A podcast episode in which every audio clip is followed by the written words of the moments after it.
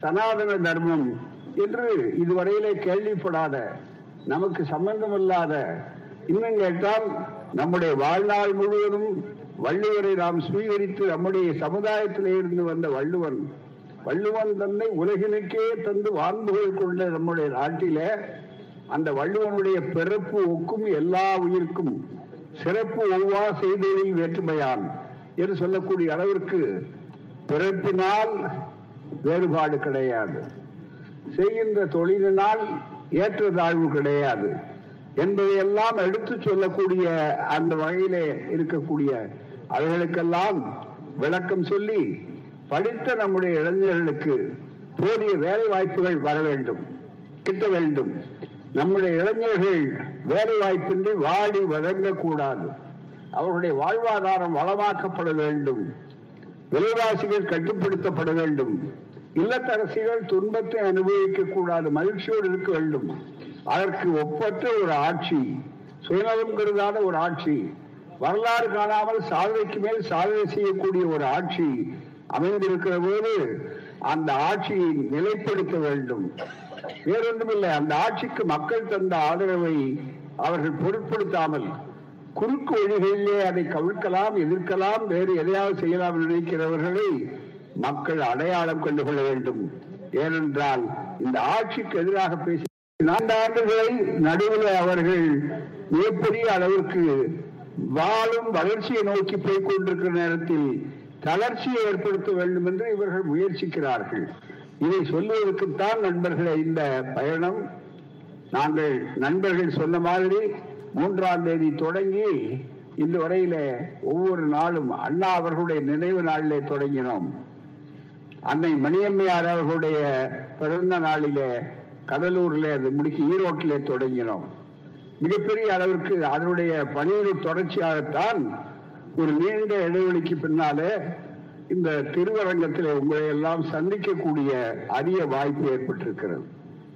மிகப்பெரிய அளவிலே எப்போதுமே திருவரங்கமானாலும் திருவானைக்காவலானாலும் மற்ற பகுதிகளானாலும் நம்முடைய இயக்க தோழர்களும் இயக்க பிரச்சாரங்களும் சர்வசாதாரணமாக நடக்கக்கூடிய ஒரு பகுதிதான். இங்கே எண்ணற்ற தோழர்கள் இதற்கு பாடுபட்டிருக்கிறார்கள் இங்கே அமைக்கப்பட்டிருக்கிற சிலையை கூட இந்த சிலையை அமைக்கக்கூடாது என்பதற்காக உச்ச நீதிமன்ற வரையிலே போய் தோற்று போனவர்கள் தான் இன்றைக்கு இதற்கு கூட இடையூறு செய்யலாம் என்று நினைக்கிறார்கள். நண்பர்களே நாங்கள் யாருக்கும் எதிரிகள் அல்ல. யாரையும் எதிரிகளாக கருதுபவர்கள் அல்ல.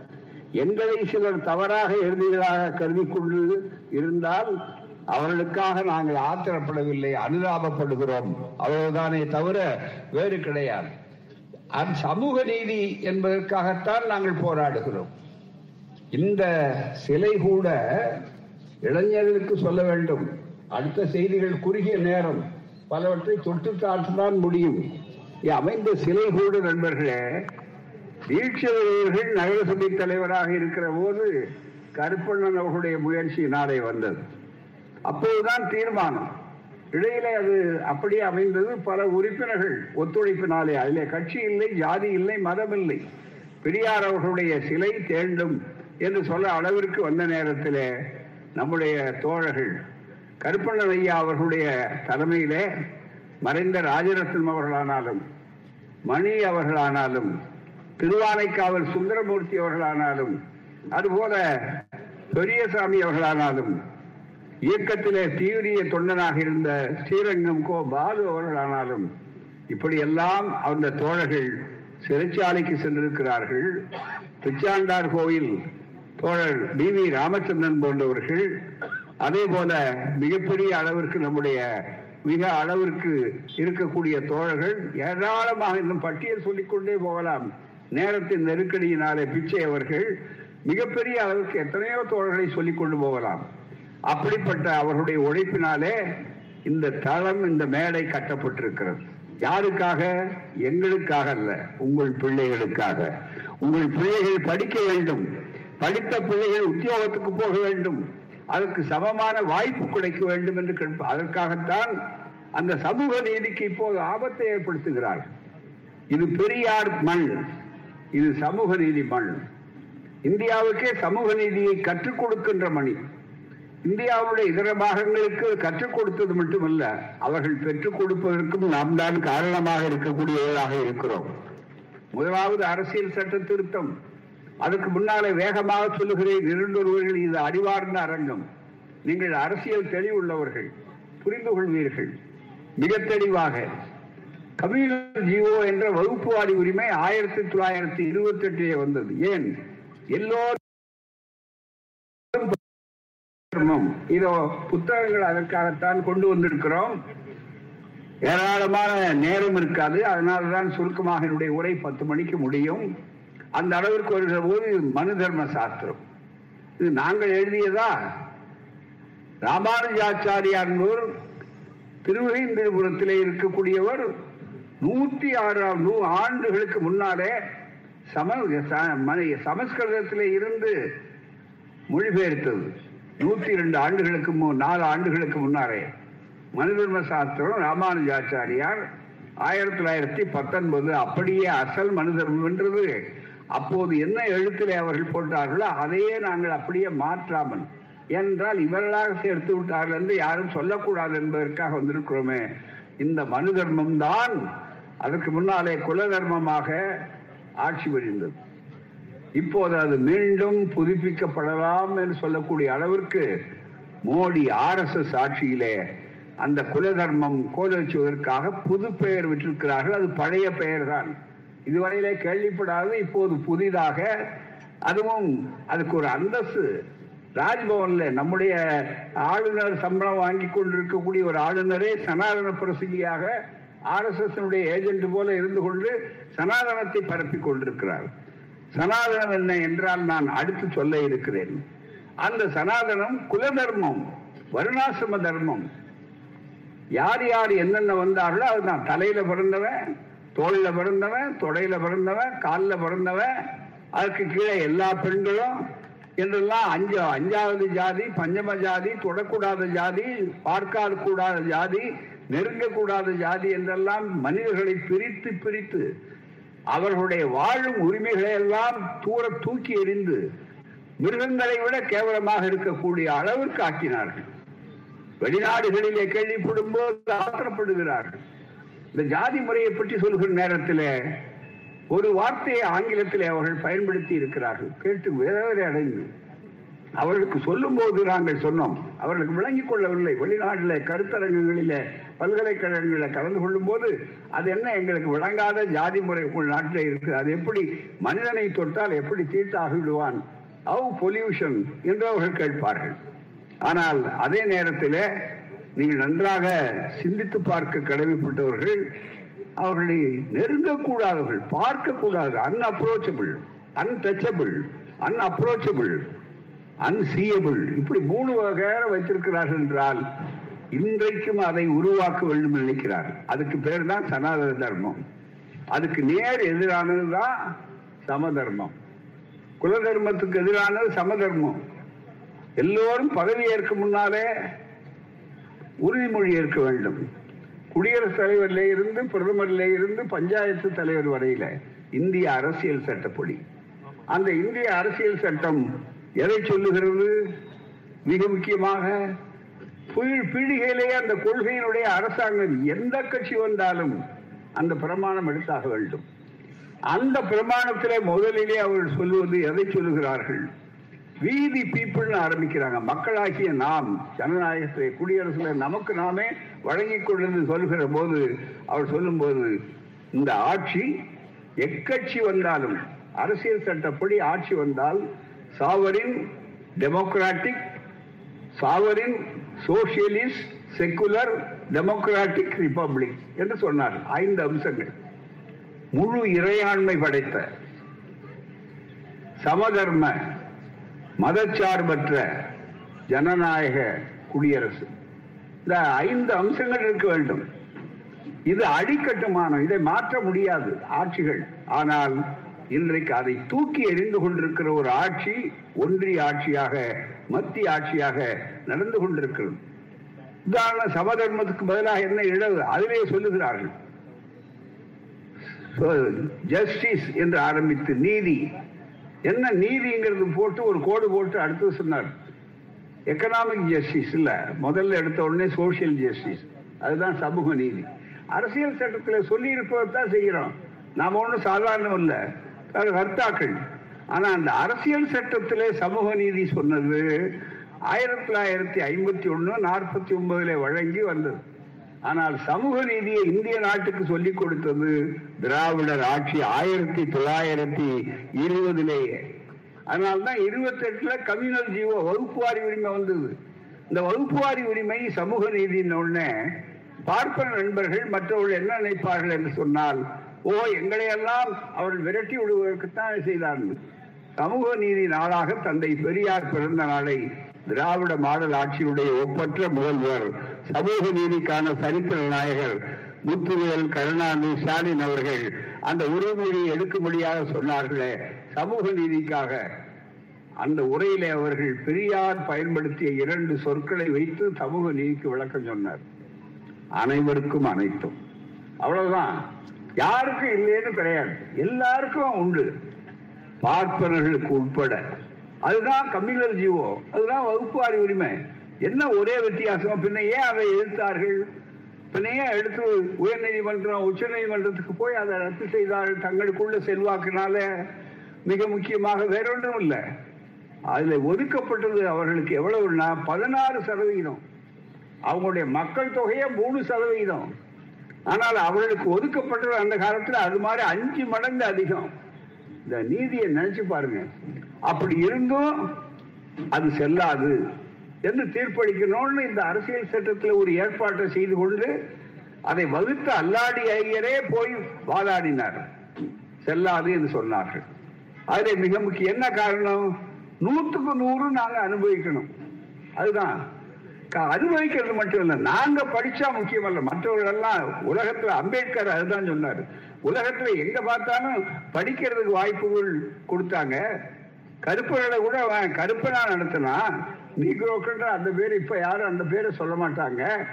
அப்படிப்பட்ட கருப்பின அடிமை மக்களை கூட படிக்கிறத வந்து எடுக்கல. நீ என்னோட உட்காந்து படிக்கிறதா படிக்காதன்னா அதுவும் ஏற்கக்கூடியதல்ல.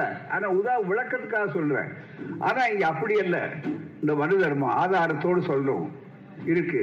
எதை கொடுத்தாலும் சூத்திரனுக்கு அறிவை கல்வியை கொடுக்க கூடாது பெண்களுக்கு கொடுக்க கூடாது அறவே உயர் ஜாதி பெண்களா இருந்தா கூட படிக்க கூடாது இதுதான் ஆகவேதான் மனிதர்களை போற்றுகின்ற நேரத்தில் மனிதர்களுக்கு அந்த வாய்ப்பு அளிக்கிற நேரத்தில் அனைவருக்கும் அனைத்தும் கிடைக்கும். இதுதான் சொன்னார்கள். நூறு அனுபவித்துக் கொண்டிருந்தார்கள்.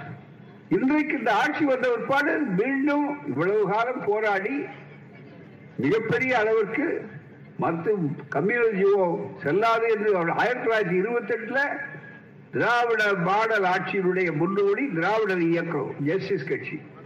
அவர்கள் தான் வெற்றி பெற்று இதை செய்தார்கள்.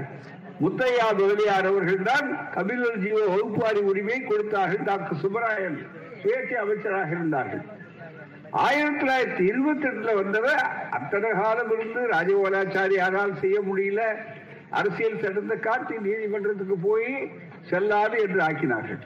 தந்தை பெரியார் சும்மா இருந்தாரா? உடனே தந்தை பெரியார் போர் முழக்கம் செய்து இதே திருச்சியில் தான் மிகப்பெரிய வகுப்புரிமை மாநாட்டை பெரிய அளவுக்கு செய்தார். அன்றைக்கு அவர்கள் நாடு தம்பிக்கக்கூடிய அளவுக்கு பெரு செய்தார் முதலாவது அரசியல் சட்ட திருத்தத்தை அன்றைய ஜனநாயகவாதியான பிரதமர் ஜவஹர்லால் நேரு அவர்களும் சட்ட அமைச்சர் பாபா சாஹேப் அண்ணன் அம்பேத்கர் அவர்களும் சேர்ந்து இந்திய அரசியல் சட்டத்தின் முதல் சட்ட திருத்தம் அன்றைக்கு ஆயிரத்தி தொள்ளாயிரத்தி ஐம்பத்தி ஒன்றிலே நிறைவேறியது. அது நமக்காக மட்டுமல்ல முதலே இருந்தது தமிழ்நாட்டு மக்களுக்கு மட்டும் சென்னைக்கு மட்டும் சென்னை மாகாணத்துக்கு மட்டும். ஆனா அந்த வாய்ப்புல ஒரு கெட்டதுல ஒரு நல்ல ஏற்பாடு என்னன்னா பெரியார் போராடி இந்திய அரசியல் சட்ட திருத்தம் பதினைந்து நாள் வந்த உடனே என்ன ஆயிற்றுன்னு சொன்னால் இந்தியா முழுவதும் இருக்கிற ஒடுக்கப்பட்ட சமுதாய மக்கள் அந்த பலனை அனுபவித்தார்கள். எல்லோருக்கும் எல்லாமும் என்ற அடிப்படையில் அது கிடைத்தது. அது திராவிடர் இயக்கத்தினுடைய வரலாற்று சாதனை. சாதாரணமானதல்ல. அதற்கு பிறகு தோழர்களே நேரமில்லை வேகமாக சொல்லுகிறேன். இந்தியாவிலே இன்றைக்கு இடஒதுக்கீடு சமூக நீதி இடஒதுக்கீடு என்று சொல்வது இருக்கிறத. அது அறுபத்தி ஒன்பது சதவீத இடஒதுக்கீடு இருக்கிறது என்று சொன்னால் இந்தியாவிலேயே தமிழ்நாட்டை தவிர வேறு எந்த மாநிலத்திலும் கிடையாது என்று இருக்கிறது. அதுதான் பெரியார் மண் சமூக நீதி மண் என்பது கிடையாது. பெண்களுக்கு போதிய பகுதி இருக்க வேண்டும். கலைஞர் செய்தார். பெண்களுக்கு சொத்துரிமை இருக்க வேண்டும். பெண்களுக்கு படிப்புரிமை இருக்க வேண்டும். இப்ப ஒண்ணு வேண்டாமே. இப்ப நடந்த உள்துறை உள்ளாட்சித்துறை இந்த உள்ளாட்சித்துறையில எத்தனை சதவீதம் பெண்கள் நிறுத்தப்பட்டார்கள்? திமுகவின் சார்பில் இந்த ஆட்சியில. எங்க பார்த்தாலும் இப்ப பெண்கள் நகரசபை தலைவர்கள் மேயர்களாக இருக்கிறார்கள் ஊராட்சி மன்ற தலைவர்களாக இருக்கிறார்கள். ஐம்பது விழுக்காடு நாடாளுமன்றத்திலே முப்பத்தி மூணு சதவீதம் இட ஒதுக்கீட்டுக்கு இன்னும் பல வருஷம் அப்படியே ஊறிக்கொண்டிருக்கிற அந்த மசோதா. பத்து பிரதமர்கள் மாறிவிட்டார்கள். ஆனால் இன்னமும் நிறைவேறவில்லை. ஆனால் தமிழ்நாட்டிலே கேட்காமலேயே ஐம்பது சதவீத இடத்திலே உட்கார்ந்து இருக்கிறார்கள் பெண்கள் என்றால் அதுதான் திராவிட மாடல் ஆட்சியினுடைய சாதனை. அதுதான் ஸ்டாலின் ஆட்சியினுடைய சாதனை. ஒரு தொடர்ச்சி நீட் நீதி கட்சியினுடைய தொடர்ச்சி.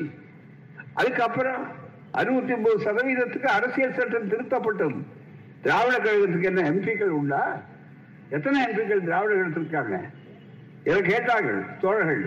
என்னங்க பெரியார் காலத்துல எம்பிக்கள் நீங்க அரசு தேர்தலில் நிக்காதவர்களாயிட்டே அப்ப என்ன எப்படி உங்களால இந்த சட்ட திருத்தத்தை வெற்றிகரமா கொண்டு வர முடியுதாங்க எங்களுக்கு எம்பிக்கள் கட்சி சார்பா இல்லாம இருப்பாங்க. எந்த கட்சியாக இருந்தாலும் நியாய சமூக நீதி ஆதரிக்கக்கூடியவர்கள் இருக்கிறார்கள். அவர் அத்தனை பேரும் சாதாரணமானவர்கள் அல்ல. அதுதான் பெரியாருடைய தொண்டின் பயன் விழுமிய பயன் என்று சொன்னோம். ஆகவே அப்படிப்பட்ட நிலையில இன்னைக்கு ரொம்ப சண்டவா நாங்களும் சமூக நீதியை செய்கிறோம் அப்படிங்கிற ஒரு போலி வேஷம் போட்டுக்கொண்டு எல்லாவற்றிலுமே வேடதாரிகளாக இருந்து கொண்டு என்ன செய்கிறார்கள்? வசதி படைத்தவர்களுக்கு இடஒதுக்கீடு. ஏழைகளுக்கு இடஒதுக்கீடு. கேட்கும் போது உங்களுக்கு நல்லா இருக்கும். ஏழைகளுக்கு இடஒதுக்கீடு பொருளாதாரத்திலே எம்ஜிஆர் அது மாதிரி செய்து தான் கையை சுட்டுக்கிட்டு அதுக்கப்புறம் அவர் அனுபவப்பட்டார்கள். அவருக்கு பாடம் கற்பிக்கிற போது சொன்னோம்.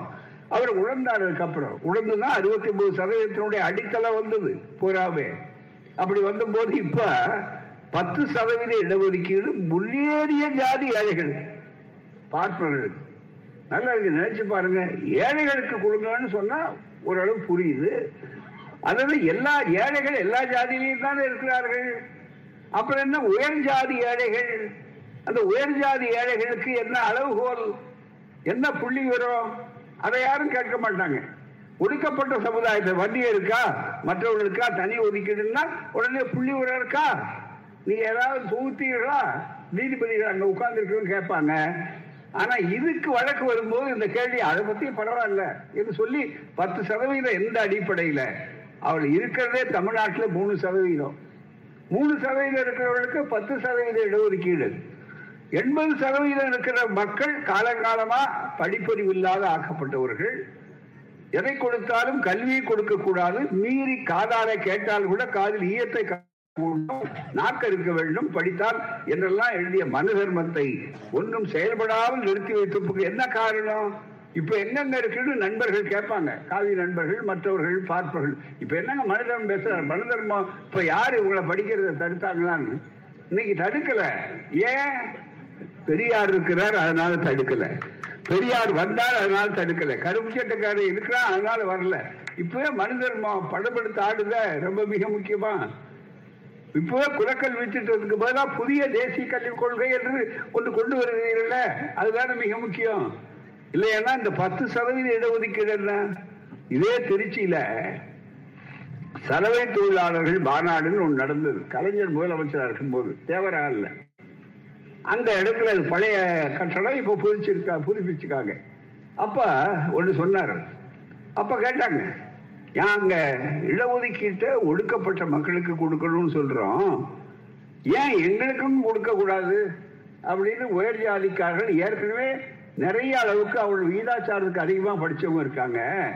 அவங்களுக்கு விளங்கும்படியா நான் சொல்றேன் என்னன்னா ஏன்னா அது சலவை தொழிலாளர்கள் மாநாடு. அதில் சொல்லும்போது உங்களுக்கு புரியக்கூடிய அளவுக்கு இந்த மாநாட்டு வாய்ப்பை பயன்படுத்தி சொல்றேன். நீங்க எல்லாம் செலவு செஞ்சு இஸ்திரி போட்டு எங்க துணிய சரி. இது அழுக்கு துணியில தான் நீங்க செலவு பண்றீங்க.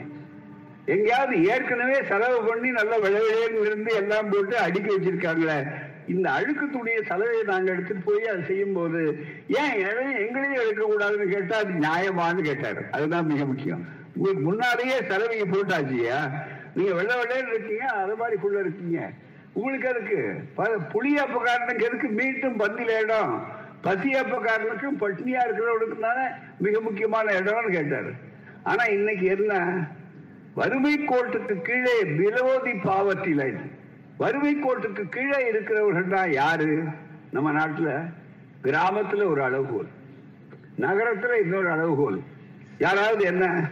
ஆனா மோடி அரசுல ஆர்எஸ்எஸ் அரசுல மோடி அரசு சொல்ல முடியாது. ஏன்னா ஆர்எஸ்எஸ் என்ன உத்தரவு போடுதோ அதுதான் அவர் செய்வார். அதனுடைய அரசியல் வடிவம் தான் பிஜேபி. அப்ப என்ன உத்தரவு போடுறாங்க?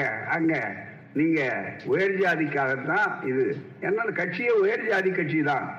நம்ம ஆட்களை கருவிகளா பயன்படுத்துவாங்க. அதுதான் மிக முக்கியம். ஏன்னா சாமி ஊக்கும்போது மேல அவர் உட்கார்ந்து இருப்பாரு நம்ம ஆள் தான் தோலை தோண்டிட்டு இருப்பாங்க மிக முக்கியமா. ரொம்ப நாள் பிறகு நாங்க கேள்வி கேட்ட பிற்பாடு இப்ப சில இடங்கள்ல அவாலும் சேர்ந்து தூக்க வேண்டிய இடம் ஸ்ரீரங்கத்தில் இந்த காட்சிகள் எல்லாம் சில நேரங்களில் பார்த்திருப்பீங்க. மிக முக்கியமா. ஆகவே அப்படிப்பட்ட ஒரு சூழ்நிலையில இன்றைக்கு பத்து சதவீத இடஒதுக்கீட்டுல ஏழைகள் என்பதற்கு டெபினிஷன் வரையறை என்ன தெரியுங்களா? எட்டு லட்சத்துக்கு மேல சம்பாதிக்கிறவர் ஏழை. நம்ம பட்ஜெட் இந்த ஊருக்காரங்க தான் அந்த அம்மா நிதி அமைச்சர் அந்த நிதி அமைச்சர் கொடுத்த பட்ஜெட்ல இந்த ஆண்டு கூட ஏழு லட்சம் வரையில தான் மிக முக்கியம். விலக்கு எட்டு லட்சம்னா அவரே வருமான வரி கட்டித்தான் ஆகணும். வருமான வரி கட்டுற எட்டு லட்சத்தை சம்பாதிக்கிறவர் இந்த அரசுல ஒன்றிய அரசின் கணக்குப்படி ஏழைகள். ஒரு நாள் ஒன்றுக்கு ரெண்டாயிரத்தி இருநூத்தி முப்பது ரெண்டாயிரத்தி இருநூத்தி இருபத்தி ரெண்டு ரூபாய் சம்பாதிச்சா ஏழைகள். இந்த அஞ்சு ரூபா பத்து ரூபா எல்லாம் சம்பாதிக்கிறாங்க நம்ம கிராமங்கள். அவங்கள என்ன சொல்றது?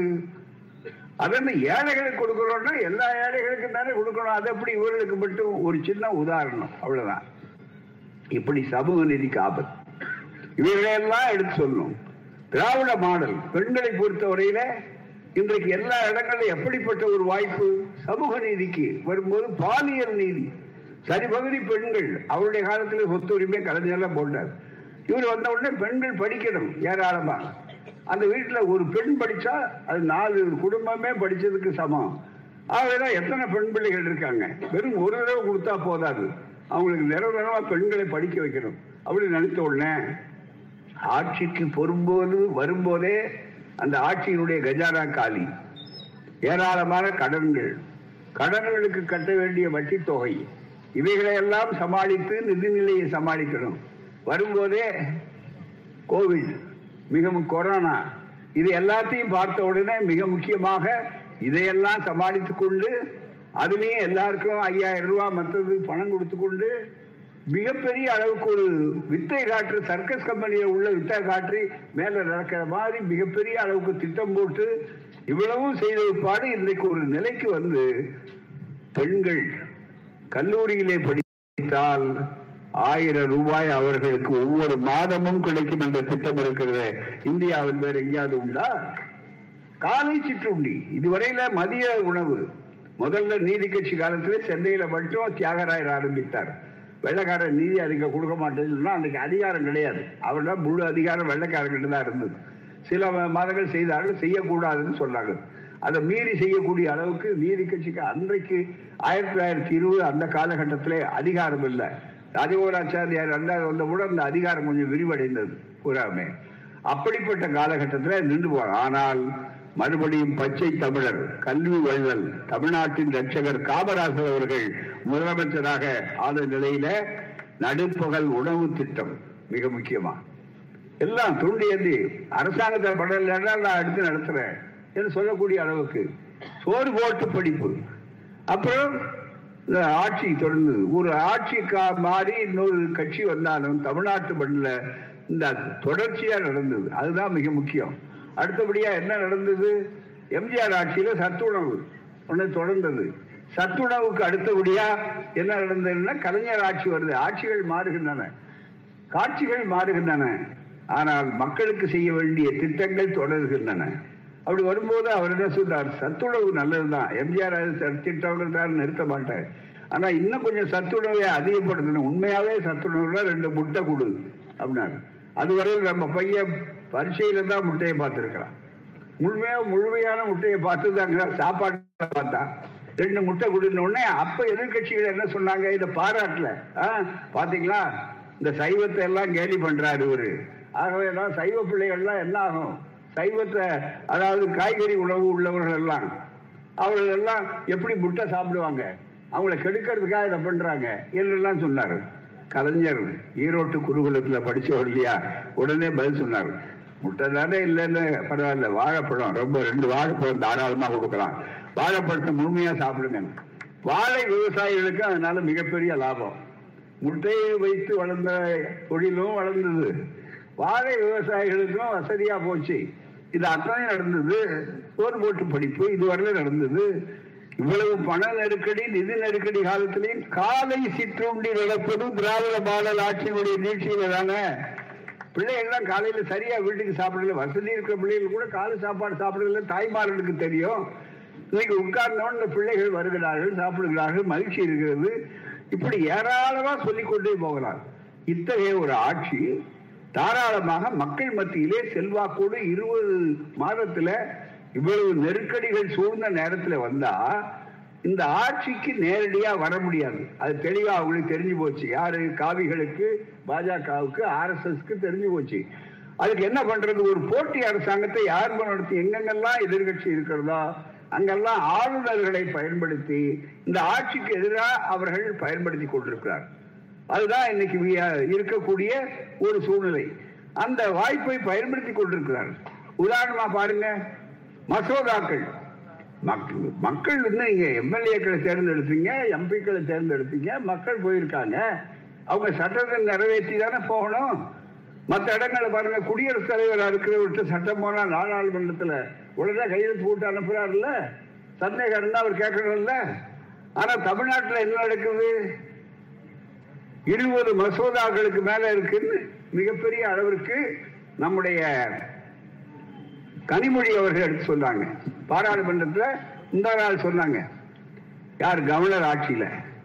அதுவும் நிறைவேற்றி அனுப்புறது அத்தனையும் பாத்தீங்கன்னா திரும்பி வர்றதில்லை. நீட் தேர்வுலயே போன சுற்றுப்பயணம் நடந்த உட்பாடு தான் அங்க போயிருக்கு. அதுவும் காலம் தாழ்ந்து அது இவர் பார்க்க வேண்டிய வேலையல்ல குடியரசுத் தலைவருக்கு அனுப்ப வேண்டியது. துருதி கவர்னர்னா தபால்காரர் வேலை தான் ஆனா அவர் வைத்துக் கொண்டிருந்தார். இது மாதிரி மக்கள் போராட்டம் வெடிக்கும்னு சொன்ன உட்பாடுதான் அனுப்புறாங்க. இப்ப சந்தேகங்கள் இருக்கிறாங்க. பல வாய்ப்புகள் இருக்குது. ஆனா இப்ப ஏயா இத்தனை மசோதா இருக்குன்னு சொன்னா கவர்னர் எல்லாம் பயன்படணும் சொல்ல வேண்டும். மிக முக்கியமா நீங்க நினைத்து பார்க்கணும். இந்த மாலையில பத்திரிகையில செய்தி வந்திருக்கு. யாரு? பாஜக. அவர் சொல்றாரு நாங்க தான் உண்மையான எதிர்கட்சி அதையும் பொறுத்துக்கிட்டு தான் நம்ம அண்ணா திமுக சகோதரர்கள் நீங்க என்ன சொன்னாலும் கல்லானாலும் கிணறு புல்லானாலும் புருஷன் அந்த காலத்து மனைவி சொல்ற மாதிரி. அதை விட நல்ல உதாரணம் அடமான திமுக ஆயிட்டாங்க. பேர் ஆனார் திமுக இருக்கு பாருங்க. அதிமுக பதில் அண்ணா திமுக அண்ணா இடம் பெற்றுட்டாரு விலகிட்டாரு. அதுக்கு மேல அடமானம் வச்சிருக்க பொருள் ஆகிவிட்டது. அடமானம் திமுக ஆக்கிட்டாங்க. ஈரோடு தேர்தல்ல என்ன பாடுபட்டு இருக்காங்கன்னு பாத்தீங்கல்ல பொம்மலாட்டம் எப்படி எப்படி எடுத்துக்கிட்டு இருக்குன்னு உங்களுக்கு தெரியல இது அத்தனை நடந்த உட்பாடு இன்னமும் பாத்தீங்கன்னா இவர் ஒரு பக்கம் அவர் ஒரு பக்கம். சின்னருக்கு அவருக்கு வருது இவருக்கு வருது. யார் தலைவர் தெரியல என்னையா அர்த்தம். அந்த அம்மா கடைசியில கடைச்சேரில் கூட ஒரே வார்த்தையை கண்டுச்சு லேடியா மோடியான்னு போறா. இப்ப யாருன்னு நீங்களே முடிவு பண்ணிக்கலாம். காரணம் மடியில் கனம் வழியில் பயம். தெளிவான ஆன்சர் அதுக்கு மேல நான் பரிதாபப்பட்டு சொல்றேன். என்ன இருந்தாலும் அது எல்லாத்துக்கும் தாய் கழகம் எங்களுடைய அமைப்பு. ஆனால் அந்த உணர்வு உண்டு. அந்த தோடு நினைக்கணும். இந்த நேரத்தில் இன்னைக்கு சாலையில இந்த பாராளுமன்றத்தில் கனிமொழி அவர்கள் இத்தனை மசோதாக்கள் இருக்கிற என்னன்னு சொல்ல வேண்டியவர்களுக்கு சொல்றாங்க. அதுக்கு பதில் யார் சொல்லணும்? இல்ல இல்ல இந்த காரணத்தினால் இருக்குன்னு எங்க இருந்து வரணும் பதில். ராஜ்பவனத்துல இருந்து வரணும். கவர்னர் சார்பாக வரணும் கவர்னர் பதில் சொல்லலாம். இல்ல சொல்லாம இருந்தா மறுபடியும் கேட்கலாம். திடீர்னு அண்ணாமலையே சம்மன் இல்லாம ஆஜராகிறார் என்று சொல்லக்கூடிய அளவுக்கு வரும்போது இன்னைக்கு பத்திரிகை சொல்றார் தமிழக முதலமைச்சர் மசோதாக்கள் இருபது மசோதாக்களுக்கு கவர்னர் ஒப்புதல் அளிக்க தாமதப்படுத்துவதாக கனிமொழி கூறியிருக்கிறார். ஆனால் பதினைந்து மசோதாக்கள் தான் நிலுவையில் இருக்கின்றன. இது என்னையா பெரிய பதிலாது இருபது மசோதா பதினஞ்சு மசோதா இருக்கலாமா? அது அந்த மசோதா இல்லை சாதாரண மசோதாவா? உங்களுக்கு தெரியும். ஒரு செய்தி இடையறாம செய்திகள்ல தொலைக்காட்சியில வருது. இந்த வாரத்துல கூட மூணு பேர் செத்து போயிருக்காங்க தற்கொலை செய்து கொண்டு. எதுக்காக? ஆன்லைன் சூதாட்டத்துக்காக. எந்த துறையில இருக்கிறவங்களும் அந்த சூதாட்ட ஆசையினால அது மகாபாரதத்துல ஆரம்பிச்ச கதை அது. அதுதான் மிக முக்கியம். ஆகவேதான் அந்த சூதாட்டத்தினுடைய தன்மை. அது வந்தவுடனே மேல மேல ஏமாந்து போறான். நாணயமா இருக்கேன் கடனை கட்ட முடியல அந்த பணத்தை எடுத்து கையாடிட்டான உடனே அது என்ன ஆகும்? நான் உடனே அவன் தற்கொலை செஞ்சுட்டு சாகுறான் இதை எடுத்து சொல்லித்தானே அந்த சூதாட்டத்தை தடை செய்யுங்கள் ஆன்லைன் சூதாட்டத்தை தடை செய்யுங்கள் என்று சொல்லி நாங்கள் எங்களை போன்ற பொது அமைப்புகள் கூட அரசியலுக்கு அப்பாற்பட்ட அமைப்புகள் போன்ற அரசாங்கத்தை சொன்னோம் ஆனா அந்த அரசாங்கத்துல அவசர கோலத்துல அள்ளித்தெடுத்த மாதிரி செஞ்சதுனால உச்ச நீதிமன்றம் அது செல்லாதுன்னு சொல்லி இவர்களை ஆட்சிக்கு வந்த உடனே திராவிட மாடல் ஆட்சியில சந்திர நீதிபதி அவர்களுடைய தலைமையில ஒரு குழுவை போட்டு மக்கள் கருத்தறிந்து அதுல என்னென்ன சுட்டி காட்டப்பட்டதோ அந்த இடத்தை எல்லாம் ஓட்டைகளை சரிப்படுத்தி ஒரு மசோதாவை இங்கே அனுப்பினால் அனுப்பி எத்தனை மாசம் ஒவ்வொரு நாளும் ஒவ்வொரு வாரமும் கொலைகள் நடந்து கொண்டிருக்கிறது தற்கொலைகள் நிகழ்ந்து கொண்டிருக்கிறது மனித உயிர்கள் அல்லவா? எவ்வளவு உயிர் பிரச்சனை அல்லவா? ஆனா இது அத்தனையும் செய்யக்கூடிய அளவுக்கு வந்திருக்கிறார்கள். என்ன அர்த்தம் தோழர்களை? நினைத்து பாருங்க. இது நியாயமா? இதுக்கு பதில் சொல்ல வேண்டியவர் ஆளுநர் அல்லவா? ராஜ்பவனம் அல்லவா? ராஜ்பவனத்தின் சார்பாக ஆளுநர் சார்பாக பதில் சொன்னா நியாயம். அண்ணாமலை எப்படி பதில் சொல்றாரு? இரண்டாவது ஏன் நிறுத்தி இருக்கிறாரு என்ன நிறுத்தி இருக்கிறாருக்கு இவர் விளக்கம் சொல்றாரு. இவர் எப்ப செய்தி தொடர்பாளர் கவர்னருடைய மாளிகைக்கு ராஜ்பவனத்துக்கு அது மட்டுமே இல்ல கவர்னர் என்ன காரணத்தினால அதை திருப்பி அனுப்புறோம் தயக்கப்படுறோம்னா அமைச்சருக்கு சொல்லி சட்ட அமைச்சர் பதில் சொன்னார். இதுவரையில யாரும் வெளியே வந்ததாது வரக்கூடாது வர முடியாது. ஏனென்றால் அரசாங்கத்திலே ஒரு பிரமாணம் ஒரு பதவி பிரமாணம் எடுக்கும்போது என்ன பிரமாணம் எடுத்தாருன்னா ரகசியங்களை பாதுகாப்போம். அமைச்சர்களா வருபவர்கள ரெண்டு பதவி பிரமாணம் எடுப்பாங்க. ஒண்ணு அமைச்சருக்கு இன்னொன்னு ரகசிய காப்பு பிரமாணம் என்று வைத்திருப்பார்கள். ஓத் ஆஃப் சீக்கிரசி அத எப்படி அண்ணாமலை தெரியுது? அப்ப என்ன அவருடைய அவருக்கு இவருக்கு இருக்கிற தொடர்பு என்ன? இந்த கேள்விகளை யாரும் அறிவுள்ளவன் கேட்க மாட்டானா சிந்திக்க மாட்டார்களா? தயவு செய்து நினைச்சு பாருங்க. அப்ப எப்படி நடந்து கொண்டிருக்கிறது? ஒரு பொது இடத்தில் இருக்கக்கூடியவர்கள் இந்த ஆளுநர் பதவியில நீடிக்க தகுதி உள்ளவரா? நினைத்து பார்க்க என்ன இந்த ரகசியத்தை எப்படி அவருக்கு சொல்றாரு?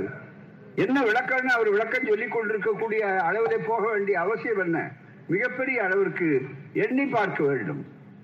ஆகவே நண்பர்களே இந்த மசோதாக்களை நிறுத்தி வைப்பது ஒவ்வொரு நாளும் தேவையில்லாத விஷயங்களை பற்றி பேசுவது தேவையானவர்கள் அனுப்பா இருக்கு அரசியல் சட்டம் இருக்கு கையில படித்தவர்கள் வழக்கறிஞர்கள் இங்க இருக்காங்க. ஆளுநருக்கு ரெண்டாயிரம் பிரிவு சொல்லக்கூடிய நூத்தி அறுபத்தி மூணு அதே மாதிரி இங்க அரசியல் சட்டத்துல ஆர்டிகிள் டூ ஹண்ட்ரட் இது எல்லா எல்லாத்தையும் இருக்கு. நாலு வகையில திருப்பி அனுப்புறதுக்கு உங்களுக்கு உரிமை உண்டு. மறுபரிசீலனை செய்யுங்கன்னு சொல்றதுக்கு உரிமை உண்டு. அதையும் செய்யலையே. ஏன் அப்படியே வச்சுட்டு இருக்காங்க? ஏற்கனவே அந்த பேரடிவாளர் வழக்கில் அப்படி வைத்துக் கொண்டதுனால உச்ச நீதிமன்றம் இதே ஆளுநருக்கு கண்டனம் தெரிவித்து தீர்ப்பில் எழுதவில்லையா? அதுக்கு பிறகு அவன் நீடித்து கொண்டிருக்கிறார்னு என்ன அர்த்தம்? நண்பர்களே நமக்கும் ஆளுநருக்கும் ஏதாவது பிரச்சனையா? நாங்கள் அந்த பக்கம் கூட போக மாட்டோம். அப்படிப்பட்ட சூழ்நிலை அதல்ல தனிப்பட்ட முறையில யாருமே இல்லை. ஒரு மக்கள் தேர்ந்தெடுக்கப்பட்ட நீ உங்களால் அனுப்பப்பட்ட ஒரு ஆட்சி அது அதனுடைய கடமைகளை விரைந்து செய்து கொண்டிருக்கிற போது மசோதாக்களை சட்டமன்றத்தில் நிறைவேற்றி இருக்கிறாங்க உடனே அதை செய்ய வேண்டாமா? தீர்மானங்களை நிறைவேற்ற போது ஆளுநருக்கு என்ன அர்த்தம்? அது மட்டும் கொள்கைகளை படிப்பதற்கு தான் அந்த உரை ஆளுநர் உரை. ஆனா அவர் என்ன செய்தார்னு உங்களுக்கு தெரியும். அதனுடைய விளைவுகள் எப்ப நடந்தது சட்டமன்றத்திலே தெரியும். மற்ற செய்திகளை சொல்லணும் உங்களுக்கே தெரியும்.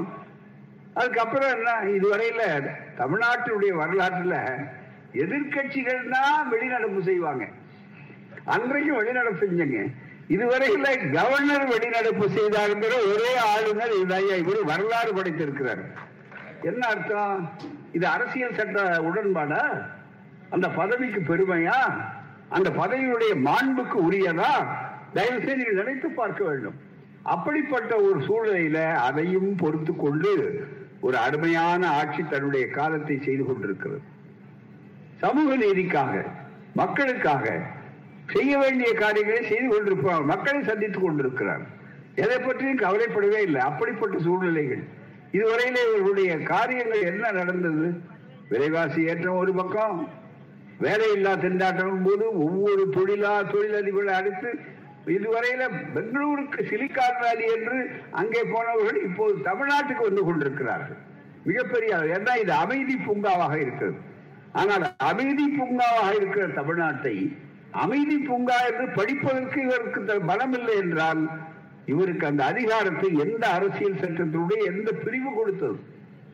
பக்கத்தில் இதனுடைய விளைவு பாருங்க. கேரளாவிலையும் அந்த ஆளுநர் கொஞ்சம் கம்யூனிஸ்ட் அரசாங்கத்தோட விநாயகராய அரசாங்கத்தோட கொஞ்சம் குறுக்கு சால் விட்டு பார்த்தாரு. ஆனா தமிழ்நாட்டில் நடந்ததும் அந்த எதிரொலியை பார்த்த உடனே எழுதி கொடுத்தது ஒழுங்கா ஒரு வழி விடாம படிச்சுட்டு ரொம்ப சிரமமா போனார்கள். எனவே தமிழ்நாட்டினுடைய நிகழ்ச்சி தமிழ்நாட்டுக்காக மட்டுமல்ல நெல்லு கிடைத்த நீர் வாய்க்கால் வழியோடி கேரளாவுக்கும் புரிந்து பாய்ந்தது. அதுதான் மிக முக்கியம். அப்படிப்பட்ட ஒரு சூழ்நிலை பெரிய அளவுக்கு வந்தது. எதற்காக சொல்லுகிறோம் என்றால் இந்த ஆட்சி என்பது இருக்கிறத அது மக்கள் கொடுத்த வா- ஆணை. அந்த மக்கள் ஆணையைத்தான் எடுத்து சொல்லணும். வேலை வாய்ப்பு வேலை வாய்ப்பு சொல்லும்போது இன்றைக்கு இந்த பட்ஜெட் என்று சொன்னார்கள் படிச்சிருக்கிறாங்க ஒன்றிய அரசனுடைய பட்ஜெட்ல கிராமப்புற வே- பெண்களுக்கு வேலை வாய்ப்புன்னு சொன்னா நூறு நாள் வேலை வாய்ப்பு அதுக்காக ஒதுக்கப்பட்ட நிதி காங்கிரஸ் அரசாங்கத்தில் செஞ்சாங்கிற ஒரே காரணத்துக்காகவோ அல்லது வேறு காரணத்துக்காகவோ கொஞ்சம் கொஞ்சமாக குறைத்து இன்றைக்கு அதில் முப்பத்தி மூணு சதவீதம் இங்கே குறைத்திருக்கிறார்கள். அது அந்த இலாக்காவே சொல்லுது. மிகப்பெரிய அளவுக்கு இதுவரையில எந்த இலாக்காவும் ஒரு இலாக்கா பட்ஜெட்டுக்கு பிறகு ஐயோ எங்களால் வேலை செய்ய முடியாத அளவுக்கு நீங்கள் நிதியை குறைத்து விட்டீர்களே என்று. கிராமத்து பெண்கள்லாம் இந்த கிராமத்திலிருந்து இன்னொரு கிராமத்துல வேலை கிடைக்குதுன்னா அங்க போவாங்க. அந்த நூறு நாள் வேலைக்கு. இந்த ஆட்சி வர்றதுக்கு முன்னால என்ன? நடந்து போக முடியாது. அதுக்காக பஸ்ல ஏறி போவாங்க. இங்க கூட நீங்க பாத்தீங்கன்னா திருச்சியில பக்கத்து போது அந்த பாலத்துக்கு கீழே ஏராளமா நின்றுட்டு இருப்பாங்க. அதிகாலையில போனா. அவங்க பஸ்ல ஏறி பஸ் வந்த உடனே ஏறி போவாங்க. ஒவ்வொருத்தரும் சம்பாதிக்கிற போது அவங்க வாங்குறதுக்கு எழுபது ரூபா எண்பது ரூபா தான் கையில கிடைக்கும். அப்படி எழுபது ரூபா எண்பது ரூபா கிடைச்சது அந்த கதை. உடனே அதுல அவர்களுக்கு ரெண்டு இலையும் போயிட்டு வரும்போது இருபது முப்பது ரூபா போக்குவரத்துக்கே செலவானா? அப்புறம் குடித்தனத்துக்கு என்ன பயன்படுத்துவாங்க? அதனாலதான் வந்து உட்கார்ந்த உடனே திராவிட மாடலுடைய ஒப்பற்ற முதல்வர் பெண்களுக்கு இலவச பயணம் அப்படின்னாரு. இன்னைக்கு மக்கள் வந்து அதை பயன்படுறாங்க மகளிர் பயன்படுறாங்க.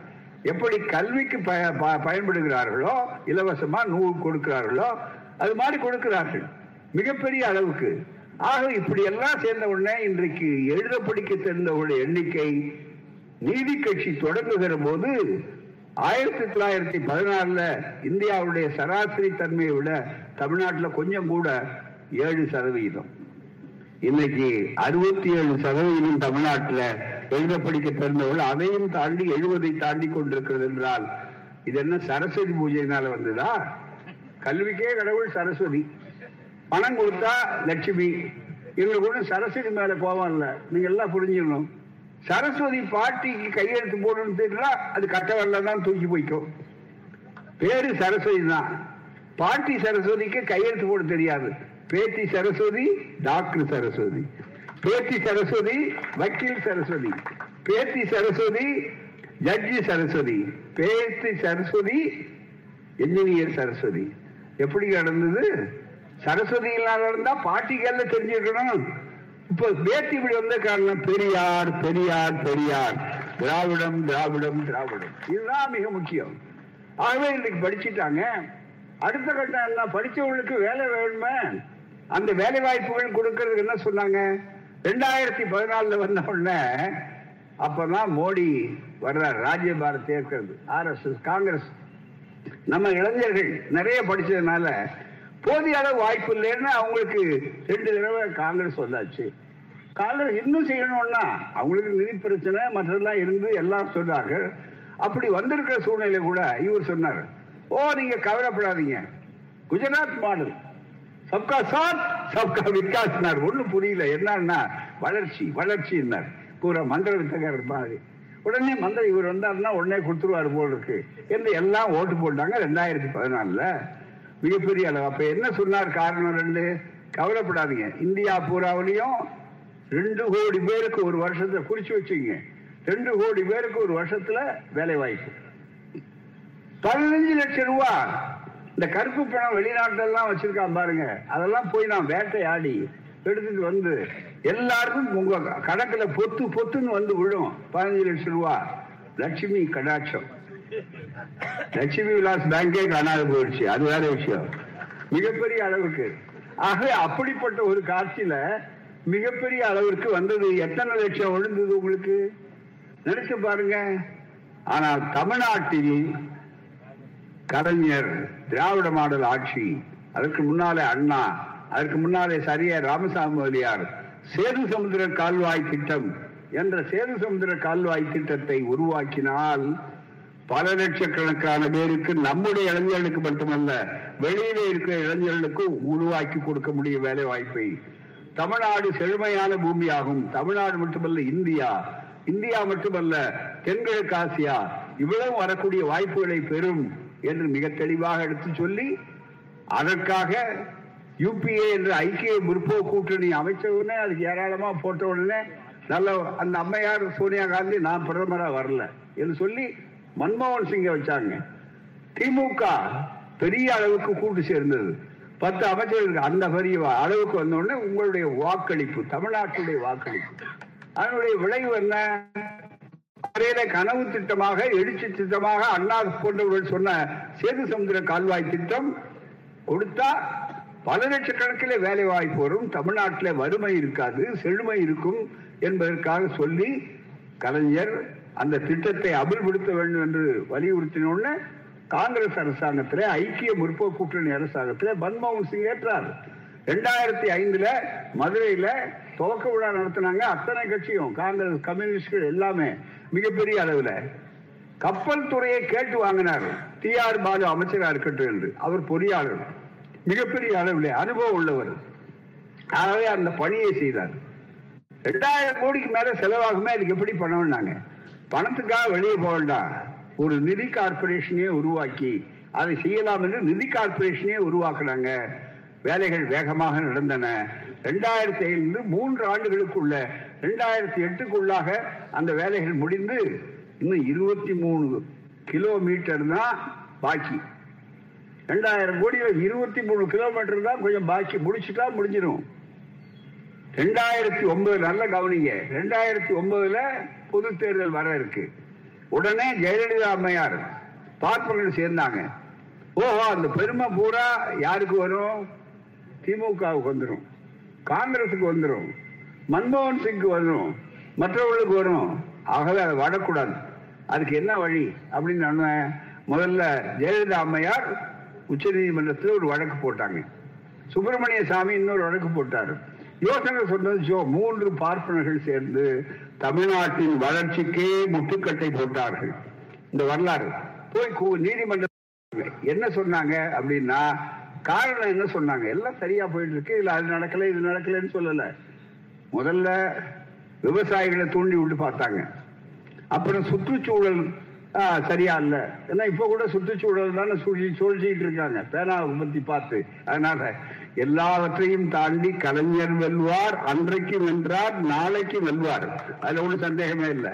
யாரும் சுற்றுச்சூழலுக்கு விரோதமா போக மாட்டாங்க. இந்த ஆட்சிக்கு மற்றவர்களை விட அதிகமான கவலை உண்டு.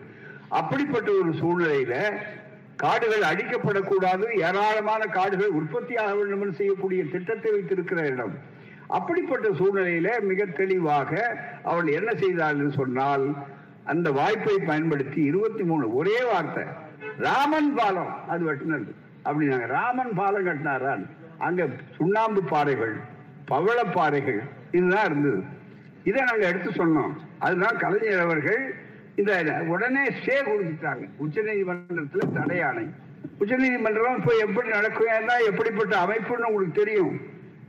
இது அன்றைக்கு நாங்கள் கூட்டம் போட்டு கலைஞர் அவர்கள் இருந்த போதே பேசுனதுதான் இந்த புத்தகங்கள். இதை வாங்கி பார்த்தா உங்களுக்கு புது முழு விவரம் இருக்கும். நேரம் இருக்காது. சுருக்கமாக முடிக்கணும். அதுக்காக இந்த ரெண்டு புத்தகங்கள் மூணு புத்தகங்கள் இங்கே இருக்கின்றன. மூணு இதனுடைய சேது சமுத்திர திட்டம். ஒரு விளக்கம். சேது சமுதிர திட்டமும் ராமன் பாலமும் கலைஞர். சேது சமுத்திர திட்டமும் ராமன் பாலம் கேள்வி பதில் முறையில வீரமணி. இந்த புத்தகம் வந்தபோது சென்னையில இங்க கூட்டம் நடந்தது. சென்னையில இத தடுத்த உடனே அப்போ நாட்டின் வளர்ச்சியை தடுப்பவர்கள் கலைஞர் பேசினார். நாட்டின் வளர்ச்சியை தடுப்பவர்கள் யாராக இருந்தாலும் தேசத்தின் எதிரிகளே துரோகிகளேங்கிற தலைப்புல சொல்லும்போது நிறைய நேரம் இதை சொல்லி கொண்டு வந்தார். எப்போ? ரெண்டாயிரத்தி ஏழுல. ரெண்டாயிரத்தி அஞ்சு முடிஞ்சு ரெண்டாயிரத்தி ஆறுல வரும்போது அடுத்தபடியா வரக்கூடிய அந்த வேலைக்கு போய் தடை போட்டாங்களே. அப்ப கேட்டார் என்ன ஆதாரம்? நாங்க எல்லாரும் கேட்டோம். சரி ராமன் கட்டினா அந்த பாலங்கிறதுக்கு என்ன ஆதாரம்? ராமன் கட்டி இருந்தா ஏன் அதுமாரி வந்து மேல பறக்கிறாரு. அவர் நடந்துல போயிருப்பாரு. ராமன் அந்த பாலம் வழியாக போயிருப்பாரு. ஆதாரம் உண்டானா? ஆதாரத்தை பத்தி கேட்காதீங்க. நாங்க நம்புறோம். அது நம்பிக்கை. நம்பிக்கைன்னு சொல்லிட்டா தீர்ந்து போச்சு. யாரு விட்டா யாரு வேணாலும் எடுத்துக்கலாம். எங்க தாத்தா கனவுலன்னு சொன்னாரு. இதுதான் அவனு கோயில் இடத்த கூட பார்த்து தாத்தா கனவுலன்னு சொன்னாரு. இங்க இருக்கலாம் விட்டுருவார்களா? போலீஸ் ஸ்டேஷன்ல போய் இது எங்க வீடு தான் எங்க தாத்தா மூணு தலைமுறைக்கு முன்னால் இருந்தது. என்னன்னா என்னையா ஆதாரம்னா எங்க நம்பிக்கை.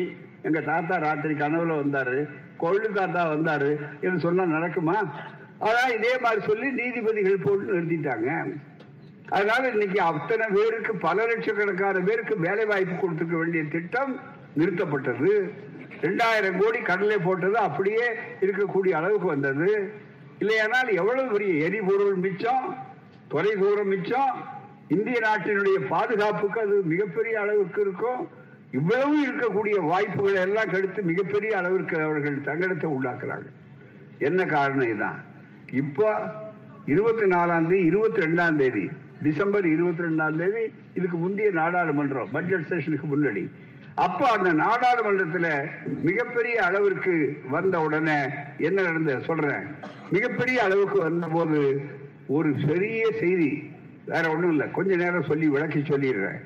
அந்த நாடாளுமன்றத்தில் வந்த போது ஒரே ஒரு செய்தியை ஜிதேந்திர சிங் பிரதமருடைய அமைச்சரவையில இடம்பெற்றும் அந்த சம்பந்தப்பட்ட அமைச்சர் அவர்கிட்ட ஒரு கேள்வி கேட்கிறாரு பிஜேபிக்காரர். என்ன ஆச்சு? ராம் சேது வழக்கு இருக்கு. அடிக்கடி வாய்தா வாங்குறாங்க. உச்ச நீதிமன்றத்தில் என்ன ஆயிடுச்சு கேட்ட உடனே அவர் சொன்னார் எழுந்து பதில். நாங்கள் இதுவரையில ஆராய்ந்து பார்த்தோம். ராமன் காலம் என்பதற்குரிய ஆதாரங்கள் அந்த புது அந்த மாதிரி எந்த ஆதாரங்களும் இல்லை. அது சுண்ணாம்பு பாறைகள் தான் என்று சொன்னார். இப்ப யார் சொன்னது உண்மை? அதை காட்டி எவ்வளவு பெரிய ஒரு திட்டத்தை வீணாக்கினாங்க? எவ்வளவு பெரிய எத்தனை பேருக்கு வேலை வாய்ப்பு கிடைச்சிருக்கும் இத்தனை வருஷம் முடிஞ்சிருந்தா? எண்ணி பாருங்கள் தோழர்களே. திராவிட கழகம் யாரையும் புண்படுத்துவதற்காக பேசல. ஒரு வளர்ச்சி திட்டம். அதை ஒரு மூட நம்பிக்கையை பயன்படுத்தி மதத்தை கொண்டு வந்து குறுக்க போட்டு மிகப்பெரிய அளவில் செய்யலாமா? மிகப்பெரிய எல்லாத்துலயும் மத பார்வைதான் பாஜகவுக்கு தான் இன்னைக்கு ஒரு செய்தி வந்திருக்க. பதினாலாம் தேதி காதலர்கள் தினம். வாலண்டைன் அந்த காதலர்கள் தினத்தை நம்ம பாஜகவினருக்கு ஆர் எஸ் எஸ் காரர்களுக்கு பிடிக்கிறது இல்லை தமிழனுடைய பண்பாடு புறநானூறு உண்டு அகநானூறு உண்டு. குறுந்தொகையில பாட்டு பாடினப்ப என்னன்னா யாஜம் நியாயம் யாராகியரோ ஓன் ஜாதி என்ன ஏன் ஜாதி என்ன உங்க அப்பா என்ன எங்க அப்பா என்ன யாரும் தெரியாது. நாங்க ரெண்டு பேரும் விரும்புறோம் அப்படின்னா மற்ற ஆளுக்கு குறுக்க என்னையா வேலை இதுல ஆனா அதை விட்டுட்டு இவங்களுக்கு என்ன சங்கடம் அதுல? மிகப்பெரிய அளவுல ஒவ்வொரு வருடமும் அதுல மதம் போயிடுது அது போயிடுதுன்னு எதையோ சொல்லி குறுக்க திட்டமிட்டு அவளை ஆணவ கொலை ஒரு பக்கத்தில் நடத்துறது. ஜாதிக்கு ஜாதி விரோதம்னு மத விரோதம்னு இன்னொரு பக்கத்துல பாத்தீங்கன்னா ரெண்டு மூணு ரெண்டு போன ரெண்டு மூணு வருஷமா என்ன செய்யறதுன்னா திடீர்னு ரெண்டு கழுதையை பிடிக்கிறது. உடனே கழுதைக்கு அது புரோகிதர் அதுக்கும் வருவார். தட்சணை கொடுத்தா அவர் அதுக்கு வேணாலும் கல்யாணம் பண்ணி வைக்க வருவார். வந்த உடனே கழுதைக்கு ரெண்டு பேருக்கும் ஒரு கல்யாணம் பண்ணி வைக்கிறாரு. என்ன கேட்டாங்க? என்னங்க காதலர்களை கொச்சப்படுத்துறதுக்காக கழுவிய கழுவிக்கு திருமணம் ஒன்று வைக்கிறாங்க எப்பவுமே திருமணத்தை யார் பண்ணி வைப்பாங்க? சம்பந்தக்காரர்கள் உறவுக்காரர்கள் பெற்றோர்கள் இவர்கள் தான் பண்ணி வைப்பாங்க. அந்த சம்பந்தத்தினால அவர்கள் செய்கிறாங்க. அதை பத்தி நமக்கு என்ன கவலை? என்று தெளிவா எடுத்து சொல்லிட்டா அதுக்கப்புறம் விட்டாங்க. இப்போ இந்த வருஷம் புதுசா ஒன்று கண்டுபிடிச்சிருக்காங்க. என்ன அதுன்னா இப்ப மாலையில பார்த்த பூரா அதுக்கு முன்னால. மதச்சார்பற்ற அரசு நம்முடைய அரசு. கட்சிக்காரங்க செஞ்சாங்க முதல்ல. ஆனா இன்னைக்கு அரசே அந்த மோடி அரசு அனிமல் வெல்ஃபேர் போர்டு என்று சொல்லி மாலையில் எல்லா பத்திரிகையும் வந்திருக்கு. அனிமல் வெல்ஃபேர் போர்டுல பதினாலாம் தேதி காதலர் தினத்துக்கு பதிலாக பசு அரவணைப்பு தினம். ஏன் ஏன் மத்த மாடு என்னாச்சு? எரும மாடு என்ன பாவம் பண்ணுச்சு? ஏன் எரும காளை மாடு என்ன பண்ணுச்சு? காளை மாடு தானே ஜல்லிக்கட்டுலயே நிக்குது. அதுதானே மிக முக்கியம். நல்லா சிந்திக்க வேணாம் பசுவை போய் அரவணைக்கிறான் சரியா? நீ பசுவை அரவணைக்க. மனிதனை ஒதுக்குறிய. மனிதனை தொட்டால் தீட்டுங்கிற மனிதனை கிட்ட வராதுங்கிற மாட்டை போய் கட்டுப்பிடிக்கிறிய. இது அறிவா வளர்ச்சியா மூட நம்பிக்கையா சிந்திக்க வேண்டாமா? மிகப்பெரிய அளவுக்கு மாட்டை கண்டுபிடிக்கிறான். மிக முக்கியம். எரும மாடு இன்னும் அதை விட பெரிய பால் குடிக்குத? அதுல பாத்தீங்கன்னா தத்துவார்த்தங்கள் மிக முக்கியமா நம்ம வேதத்துல சொல்லி இருக்கு கோமாதா என்று பயபக்தியுடன் பூஜைப்படுகிறது என்றெல்லாம் சொல்றாங்க. கோமாதா கோமாதான்னு சொல்றீங்களே விவேகானந்தர் நீங்க வழிபடுறவர் தானே? விவேகானந்தர் என்ன சொல்லியிருக்காரு? அவர் எழுதின புத்தகத்துல இருந்து மிக முக்கியமான ஒரு பகுதியை எடுத்து சொல்றேன் பாருங்க. நேரம் இல்ல முடிச்சிடுறேன் கொஞ்சம் தாண்டிது விவேகானந்தர்கிட்ட போய் சில பேர் பணம் வசூல் பண்றதுக்கு போயிருக்காங்க. இது அவருடைய புத்தகத்தில் இருக்கக்கூடிய ஒரு செய்தி மிக முக்கியமாக. அவரே எழுதின புத்தகம். அவங்க வெளியிட்டு இருக்கிற விவேகானந்தர் எழுதுற நரேந்திர பாபு அவருக்கு விவேகானந்தருக்கு நரேந்திரன் பேரு. நரேந்திர பாபு சென்றனும் பசுக்களை பாதுகாக்கும் சங்கத்தின் பிரச்சாரகர் ஒருவர் சுவாமிஜியை காண உள்ளே வந்தார். அவர் காவி தலைப்பாகை அணிந்து ஏறத்தறைய ஒரு துறவி போல உடை உடித்திருந்தார். வட இந்தியாவை சார்ந்தவர் அவர் என்பது தெளிவாக தெரிந்து அவர் வருவது தெரிவிக்கப்பட்டதும் சுவாமிஜி அதாவது விவேகானந்தர் அவரை காண்பதற்காக வெளியறைக்கு வந்தார். பிரச்சாரகர் சுவாமிஜியை வணங்கி தன் கையில் இருந்த பசு மாதாவின் படம் ஒன்றை கொடுத்தார். கோமாதான்னு சொல்லி விவேகானந்தர் கையில கொடுக்கிறார். ஏன்னா விவேகானந்தர் விவேகானந்தருடன் திராவிட கழகத்துக்காரர்கள் அவங்களுக்கே தெரியும். ஆகவேதான் இன்னமும் விவேகானந்தா பாரு விவேகானந்த செலவுன்னா ஆர் எஸ் எஸ் இன்னொரு வடிவம்னு நினைச்சுக்கிட்டு இருக்காங்க. அந்த விவேகானந்தர் மறந்துடாதீங்க பூராமே அந்த விவேகானந்தர் அது அந்த படத்தை சிறிது நேரம் சுவாமி பசுமாதாவின் படம் ஒன்றை கொடுத்தார். சுவாமிஜி அதை வாங்கி சிறிது நேரம் பார்த்துவிட்டு அருகில் இருந்தவரிடம் கொடுத்தார். பிறகு இருவருக்கும் கீழ்கண்ட உரையாடல் கீழ்வரும் உரையாடல் நடந்தது. சுவாமிஜி உங்கள் சங்கத்தின் நோக்கம் என்ன? பிரச்சாரகர் வந்தவர் நாங்கள் கசாப்பு கடைக்காரனிடமிருந்து பசுமாதாவை காப்பாற்றுகிறோம். பல இடங்களில் பசு காப்பகங்கள் அமைக்கப்பட்டுள்ளன. அங்கே நோயுற்ற வயதான பசுக்களையும் கசாப்பு கடைக்காரரிடமிருந்து மீட்டு வந்த பசுக்களையும் தீனி மூலியையும் கொடுத்து காப்பாற்றுகிறோம். சாமி உண்மையில் நல்ல காரியம்தான். செலவிற்கு உங்களுக்கு எந்த பணம் இங்கிருந்து எங்கிருந்து பணம் கிடைக்கிறது. விவேகானந்தர் கேட்கிறார் செலவுக்கு உங்களுக்கு எந்த இங்கிருந்து பணம் கிடைக்கிறது?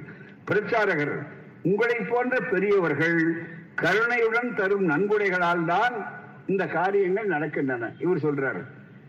சுவாமிஜி விவேகானந்தர் இதுவரையில் எவ்வளவு பணம் செலவழித்திருக்கிறீர்கள்? பிரச்சாரர்கள் மார்வாடிகள் இதற்கு ஏராளமாக மிக அதிகமாக உதவினார்கள். இந்த நல்ல காரியத்திற்கு அவர்கள் ஒரு பெரிய தொகையை பெரிய தொகை. எங்கிருந்து பணம் வருது பாருங்க. பெரிய தொகையை தந்திருக்கிறார்கள். விவேகானந்தர் சுவாமிஜி. மத்திய இந்தியாவில் இப்போது பயங்கரமான பஞ்சம் மக்களை வாட்டுகிறது அவர் சொல்றார் விவேகானந்தர் பயங்கரமான பஞ்சம் மக்களை வாட்டுகிறது அந்த பஞ்சத்தில் ஒன்பது லட்சம் மக்கள் பட்டினியால் செத்து போனதாக இந்திய அரசாங்கம் அறிக்கை வெளியிட்டிருக்கிறது. உங்கள் சங்கம் இந்த பஞ்சத்தில் மக்களை காப்பாற்றுவதற்கு ஏதாவது செய்ததா? கேட்டது திராவிட கழகத்துக்காரன்ல கல்ச்சட்டுக்காரன் விவேகானந்தர் பசுவை காப்பாற்ற வந்த ஆட்களை பார்த்து கேட்கிறார். போறா ஏதாவது செய்ததா? பிரச்சாரம். இது போன்ற பஞ்சங்களிலும் துன்பங்களிலும் நாங்கள் உதவுவதில்லை. இந்த சங்கம் பசுமாதாவை காப்பாற்றுவதற்கு மட்டும்தான் அமைக்கப்பட்டுள்ளது. நாங்க பசுமாதாவா இருந்தா தான் காப்பாற்றுவோம். மக்களை காப்பாற்ற மாட்டோம். அது சொல்றாரு சாமிஜி. பஞ்சத்தில் உங்கள் சகோதர சகோதரிகளாகிய ஆயிரக்கணக்கான மக்கள் பட்டினியால் சாவின் கொடிய பசிக்கு இரையாகி கொண்டிருக்கிறார்கள். வசதி இருந்தும் அவர்களுக்கு உணவு கொடுத்து காப்பாற்ற வேண்டியது உங்கள் கடமை என்று நீங்கள் நினைக்கவில்லையா? மறுபடியும் கேட்கிறார்கள் பிரச்சார்கள் அதை நாங்கள் செய்ய வேண்டிய அவசியம் இல்லை அவர் கோபம் வந்துருது நாங்கள் செய்ய வேண்டிய அவசியம் இல்லை இந்த பஞ்சம் அவர்களுடைய கர்மத்தின் விளைவாக பாத்தீங்களா கர்மத்தின் விளைவாக பாவங்களின் விளைவாக வந்திருக்கிறது. கர்மம் எப்படியோ அப்படித்தான் பலனும். இதுதான் கர்ம பலன். இதை கேட்டதுதான் தாமதம். இந்த பதில் அவர் சொன்ன உடனே இன்னும் கோபம் வருது விவேகானந்தருக்கு அது வரையில பொறுமையா இருந்தார். உடனே கேட்டதுதான் தாமதம். சுவாமிஜியின் கண்கள் கோபத்தால் நெருப்பு துண்டங்கள் போல் ஜொலித்தன. அவரது முகம் உணர்ச்சியால் சிவந்தது. ஆனால் அவர் உணர்ச்சிகளை அடக்கிக் கொண்டு சொன்னார் மனிதர்கள் சொந்த சகோதரர்கள் பசியாலும் பட்டினியாலும் செத்துக் கொண்டிருப்பதை கண்டு அவர்கள் உயிரை காப்பாற்ற ஒரு பிடி சோறு கூட தராமல் அவர்களிடம் சிறிதும் இரக்கம் கொள்ளாமல் விலங்குகளையும் பறவைகளையும் காப்பாற்றுவதற்காக உணவை வாரி வாரி தரும் சங்கரிடம் எனக்கு சிறிது கூட அனுதாபம் கிடையாது. நான் விவேகானந்த எனக்கு சிறிது கூட அனுதாபம் கிடையாது.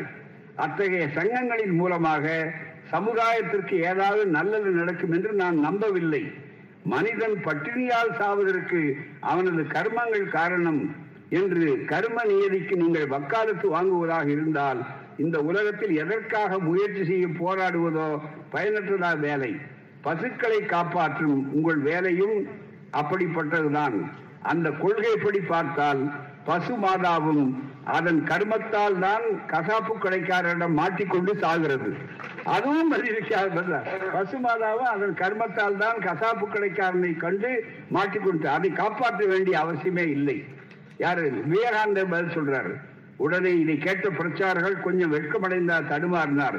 பிறகு சமாளித்தபடி சமாளித்துக் கொண்டு நீங்கள் சொல்வது உண்மைதான் ஆனால் பசு நமது தாய். கோமாதா இவர் சொல்றார் மறுபடியும் கொஞ்சம் பசு நமக்கு தாய் என்று சாஸ்திரங்கள் கூறுகின்றனவே. இவர் சொல்றார் என்று சொன்னார். சுவாமிஜி லேசாக சிரித்தபடி ஆமாம் பசு நம் தாய் தான் எனக்கு புரிகிறது. வேறு யார் தான் நம்மை போன்ற இவ்வளவு புத்திசாலித்தனமான பிள்ளைகளை பெற முடியும்? இதான பதில். அந்த புத்திசாலித்தனமான பிள்ளைகள் தான் எனக்கு இதை செய்யறாங்க சமூக நீதி பத்தி கவலை இல்லை. வேலை வாய்ப்பு பத்தி கவலை இல்லை. ஏறுகின்ற விலைவாசியை பற்றி கவலை இல்லை. எனவேதான் நண்பர்களே இதை புரிய வைப்பதுதான் எங்களுடைய கடமை. புரிந்து கொள்ளுங்கள். இந்த ஆட்சியினுடைய சாதனைகளை புரிந்து கொள்ளுங்கள். எல்லா மக்களுக்கும் வேலை. இது எங்களுக்காக அல்ல உங்கள் பிள்ளைகளுக்காக உங்கள் பேரை பிள்ளைகளுக்காக. எனவேதான் விழித்தெழுங்கள் ஒன்று கேளுவோம். கட்சி இல்லை ஜாதி இல்லை மதம் இல்லை. இந்த சமுதாயத்தில் அனைவருக்கும் அனைத்தும் கிடைக்க வேண்டும். அந்த திட்டத்தை நோக்கி செல்வோம். இவ்வளவு காலத்தில் நெருங்கி இருந்த பொறுமையாக இருந்த உங்களுக்கு நன்றி கூறி காவல்துறைக்கு நன்றி கூறி விடைபெறுகிறேன். நன்றி. வாழ்க பெரியார். வளர்க பொதுப்பறிவு வளர வாழ் நாடு. நன்றி வணக்கம்.